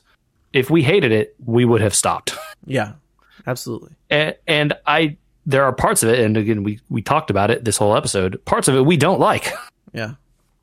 But but we don't dislike it enough to stop watching it. You know, uh, yeah, cuz I on guess the whole, you know I yet I guess I don't know. There's possible I'll, I will, but I you know seems unlikely at this point. on the whole I don't I I don't dislike it. Uh, on the whole. Right? I I kind of Right. like it. Um I just think of like there's moments here that that could have just been like taken out or redone and just I wonder what this show is if it's what you said where the the A plot becomes the B plot. I wonder what this show is if each season is 8 episodes instead of 14. There's a lot of room here for different stuff to have happened.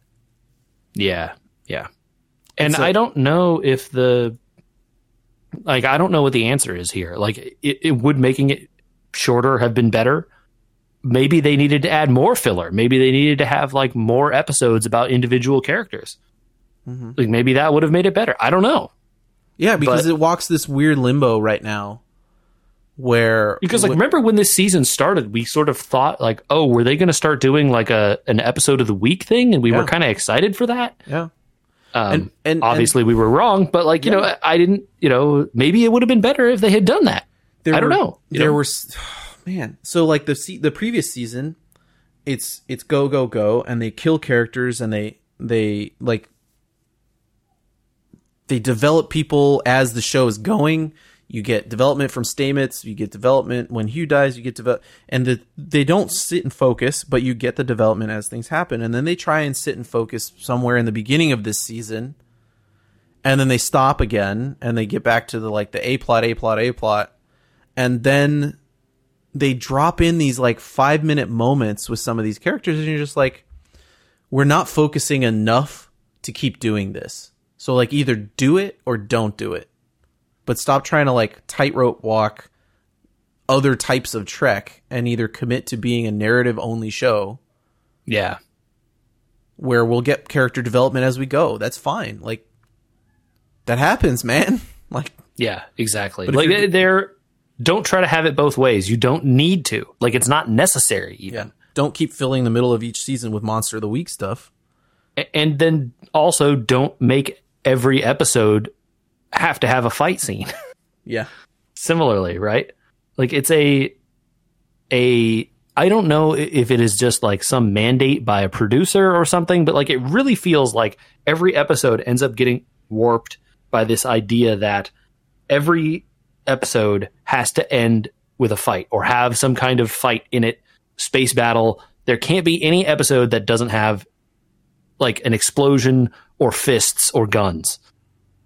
And like there are plenty of episodes of Star Trek throughout the years that have no shooting, no fists, no guns whatsoever.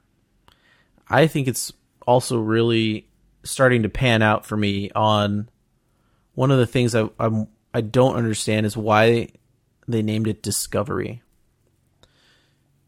Because mm-hmm. there've been moments along the way here where you think, okay, cool, this is going to be like the science ship that when Enterprise discovers something or finds something that needs further study, these guys are going to go out and, f- and look for it. And then there's like the spore drive, and it's like, okay, well, maybe they discover stuff in alternate reality spore drive land, and then they don't do that, and then these Yeah, seven I- seven signals happen, and they're they're part of weird stellar phenomena we need to go study. Oh, okay, that's dis- We're the ship is discovering this Discover- stuff. It's just just they could have named this Star Trek Warship because all it does is really is get in fights. Yeah. Yeah. I think it's a a big failing of this series that their solution to everything is eventually to have an action scene. It's And really um it's one of the want reasons to- I'm excited for a spin-off of the Section 31 stuff because if they can get away from it maybe season 3 is finally like and things calmed down for Discovery after that under Captain Burnham. And then they can go have the action show with Michelle Yeoh, who's better at it than all these other people, right? Like, Yeah. um, I uh, I want to call out here a uh, another video because I watched this like a little bit ago. Uh, I'll link it here in our chat so that you can watch it when you're done. Um, but the I don't know if you ever watched Red Letter Media before. Uh, these two guys, um, these are, these are the people that did the like Mr. Plinkett review of the Star Trek or Star Wars uh, prequel movies that are like an hour and a half long and ripping into the movie and why it's terrible, right? These two dudes, um, Mike and Rich, are uh, like big Star Trek fans. Uh, specifically, they both like the Next Generation a lot, and they this video is them talking about some of their favorite episodes of Next Generation. But they break down each of these individual episodes and talk about like why the episodes are good. And at one point in here, Mike, uh, the guy on the right in this uh, the thumbnail, talks about like there are the here are a bunch of different types of episodes that you get in Star Trek TNG, right? And he's like, there's the there and most of these episodes have like the A B plot thing, which is very common in TNG, where it has like the main overarching thing that the episode is about. Like this is a Riker episode, but it has like this B plot of like Crusher and Wesley having a problem or something like that, right? Sure. and it's like there are these like eight or nine different types of episodes right where it's like oh there's a um you know here's you have to meet an ancient alien or this one is about doing something else and there's like you know the episodes vaguely fall into these like various categories and there are like eight or nine different ones that he came up with and he's like as compared with discovery i have one category of episode for discovery Right, because all the the episodes all end up falling to like the same kind of pattern where there's the main plot and then eventually you have a big fight scene that resolves it. And he's like, that sucks. um and so anyway, that's the I wanted to call that out because I was thinking about it. And it it really is true that this series, I think, is the Discovery now I'm talking about, is uh is worsened for not having variety in the type of episodes that it comes up with because all of them end up having to come back to having this fight scene again. You know, it's um it's not I don't think it's worsened. I think it's worsened by the idea that everything ends up in a fight. I don't think it's worsened though by the lack of variety in in plot structure, right? I don't think it has to be TNG. I don't think that it has to provide you with Monster of the Week or anything else. This could be prestige Star Trek only with a with a narrative plot structure that goes one to one to one to each episode, right? Mm-hmm. I think I- that you they know had, they had trouble both seasons here committing to that structure. They had a space whale episode in the first season, right? Like Right. Yeah, that's true. Harry Mudd's funny. Harry Mudd is like important for having gotten Tyler to the ship. Mhm. But beyond Harry Mudd getting Tyler to the ship, we didn't need Harry Mudd takes over the ship. It was a fun episode. I really liked it. But that's because that that was the type of thing they were committing to. B plot becomes A plot, A plot becomes B plot, right? Right. Stick to that or don't. Yeah, I, I just think the. Yeah, I, I mean, you're right, right? It doesn't have to be a TNG clone. a TNG clone, of course. We're gonna right? get It- that in the other and it was never going to be. That's what Strange New Worlds is going to be, right? It's going to be Is it? I don't know. Strange New Worlds is supposedly going to be a throwback to the original Star Trek, and since TNG is a throwback to the original Star Trek, you're going to get some blend of 60s and TNG Star Trek where it's monster of the week, solve things without fighting, that type of stuff. I Okay. hope Well, that's the that's I- the promise. Yeah, I also I also hope then I mean that's the promise. I think that's what I want.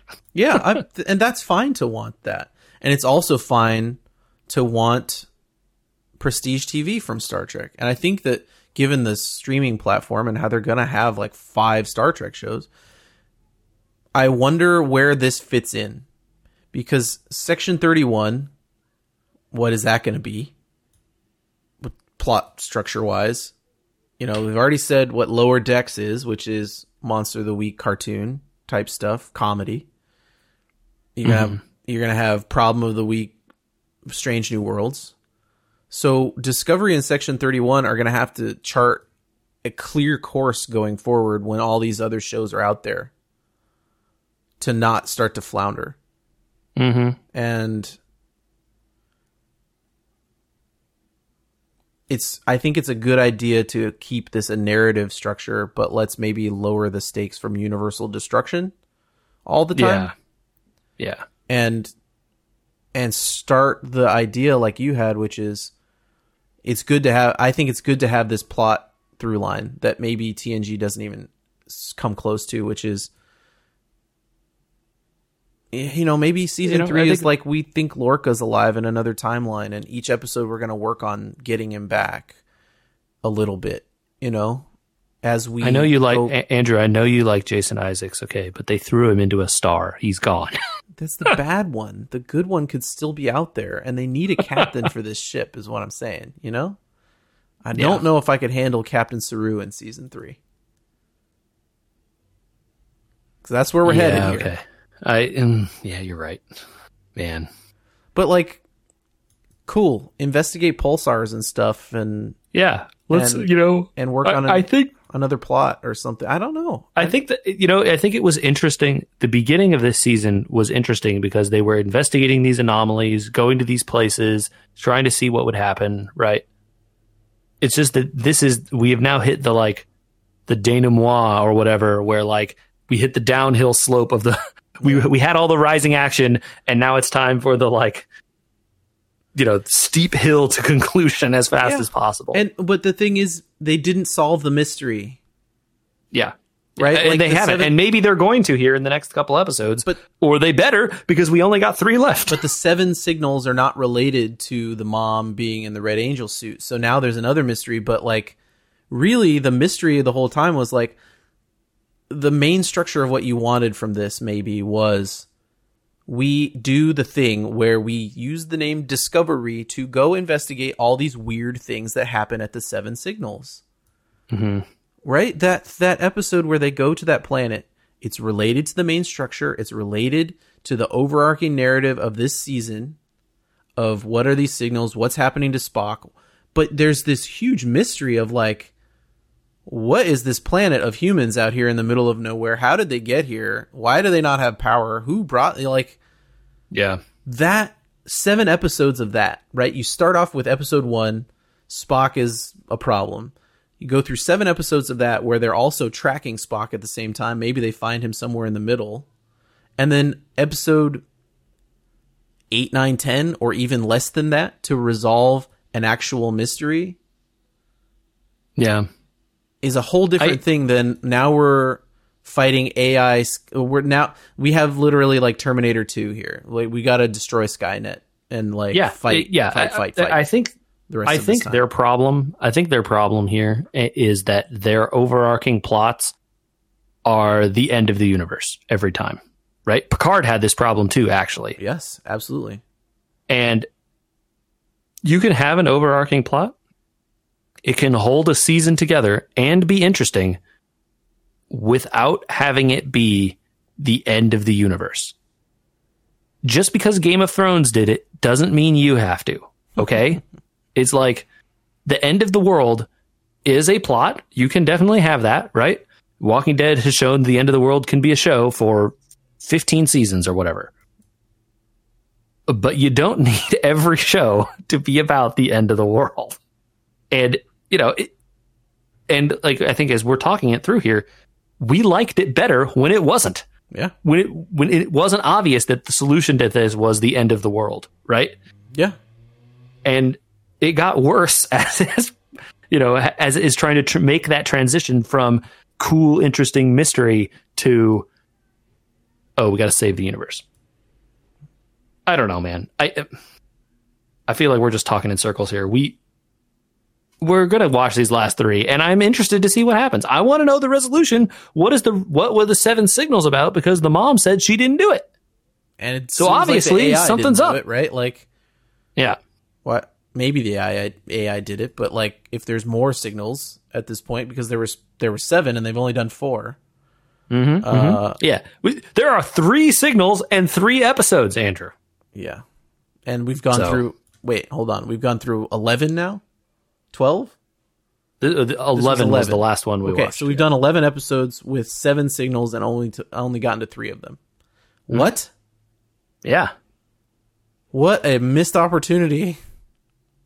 yeah. Make the whole thing about a cool science mystery thing, you know, and find out that the angel was the one causing all these problems. Discovery is about a science mystery.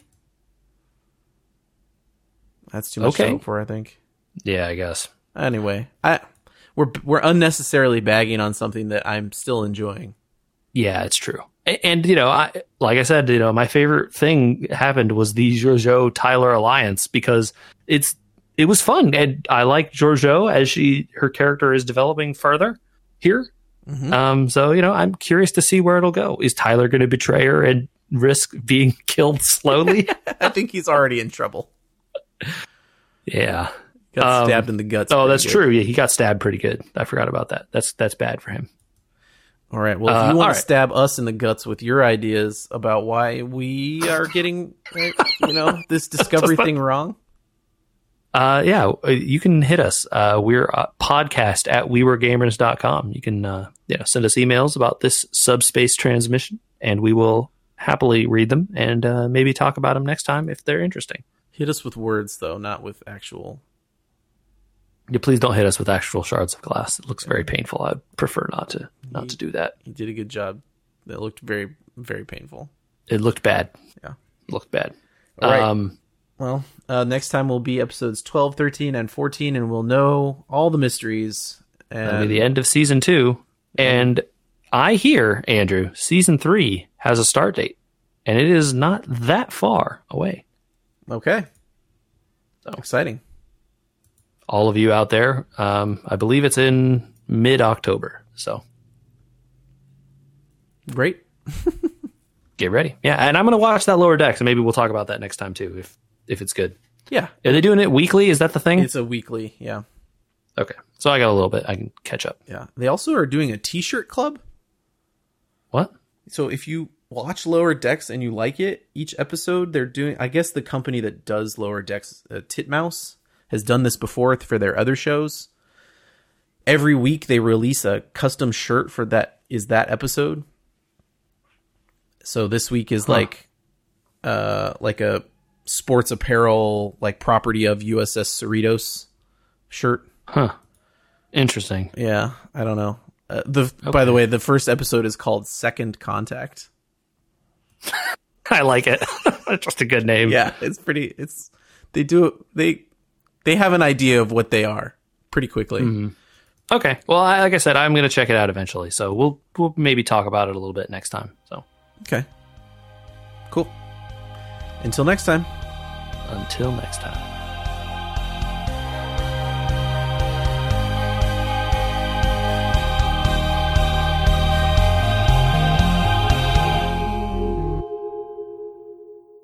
Yeah, here's hoping, man. Give me a level. Uh, hello, this is me talking in like a kind of normal tone of voice, but sometimes I get a little louder, you know, just saying. Okay, cool. You're still in the yellow there. Oh, I've officially done it, my man. The paperwork is complete. We will see if they lemon law our car. Okay, wait, what? Did I not tell you it was on its sixth oil leak? Yeah, you told me it's like the oil pan thing. It like won't stay, and then Yeah, some sort of silicate silicone caulking they use to put the oil pan on instead of a gasket. It just keeps leaking. So uh I officially did the paperwork to try and use the lemon law. and so obviously six is like too many. Yeah, more than four. Yours can't be the only one with this problem, though. Like, is every car from this model year? My guess is this engine from this model year. I have seen a lot of people on forums saying that they have leaks. Okay, is this the like upgraded engine or something? This is the yeah the six cylinder supercharged turbo, yeah turbocharged six cylinder that is brand new for that model year, Okay, which is of There course a big mistake to buy, right? Like that was that was the thing. Yeah, it's like Well- this is the one that's brand new for this model year. There's the problem, right? just got such a good deal on it, my eyes got bigger Oh, look, man, than my brain. man, can't uh, can't tell you, man. I know, but it is what it is when it happens. It's just yeah, I think that the thing is they they probably didn't sell super a lot of them in the grand scheme of the amount of cars they sell. So Yeah, it like, yeah, it's tough, man.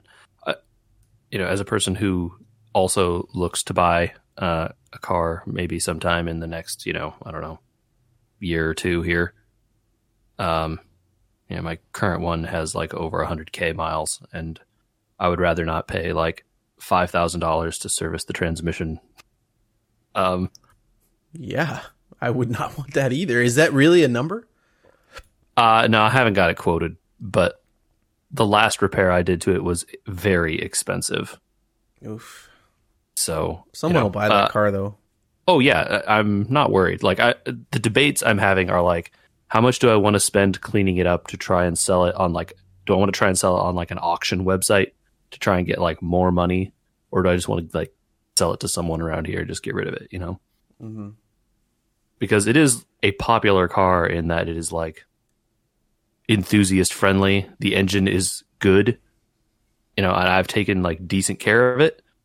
And like, if someone wanted to like strip it out and make a race car, they could do a pretty good job of it. I was Like, gonna say would be- someone will buy that and track it, very guaranteed. yeah, because like the transmission is in like not bad shape. Um, you know the the engine and the clutch are like well, um, you know, well done and all that stuff. So I would be surprised if someone didn't want to buy it for that. But like, do I want to try and sell it to like someone far away to get like an You know, extra thousand dollars or not? if they're you know? looking for it, which a lot of people probably are, they'll come to you. My Yeah. my dad had a dude fly out from Arizona to buy his suburban. because it was a specific model with a specific engine, right? Like if it's something that's out there that's in demand, which I think that car is, uh, you probably get bites no matter what you do. Yeah. So we'll see. Cool. It's um Ongoing look for what you want next. yeah, I have ideas of cars I want next, but I don't want to go to dealers to drive them and see. So I don't really know what to do about that. Rent them? yeah, I don't know. Can you rent cars from de- like new cars? No, I just was like, if it's a model that may be like two or three years old, you could get, and then you'd assume it might be a little better because it's newer. I don't know. Yeah, I don't know. Like you know, maybe I I could think try run renting. the same risk going to a rental shop anyway. Yeah, exactly. So I don't know. I'm just kind of like all of this would have been fine in a world where like this COVID shit didn't happen, Yeah. but because we are like I don't know what the hell to do. so Yeah. whatever. It's like all my plans are kind of just like on permanent pause. Oh, same here. Yeah. With, like we're doing the house refi, and that's all paperwork that, Mhm. you know, I think at the end of it, we'll have to have a notary come by, maybe.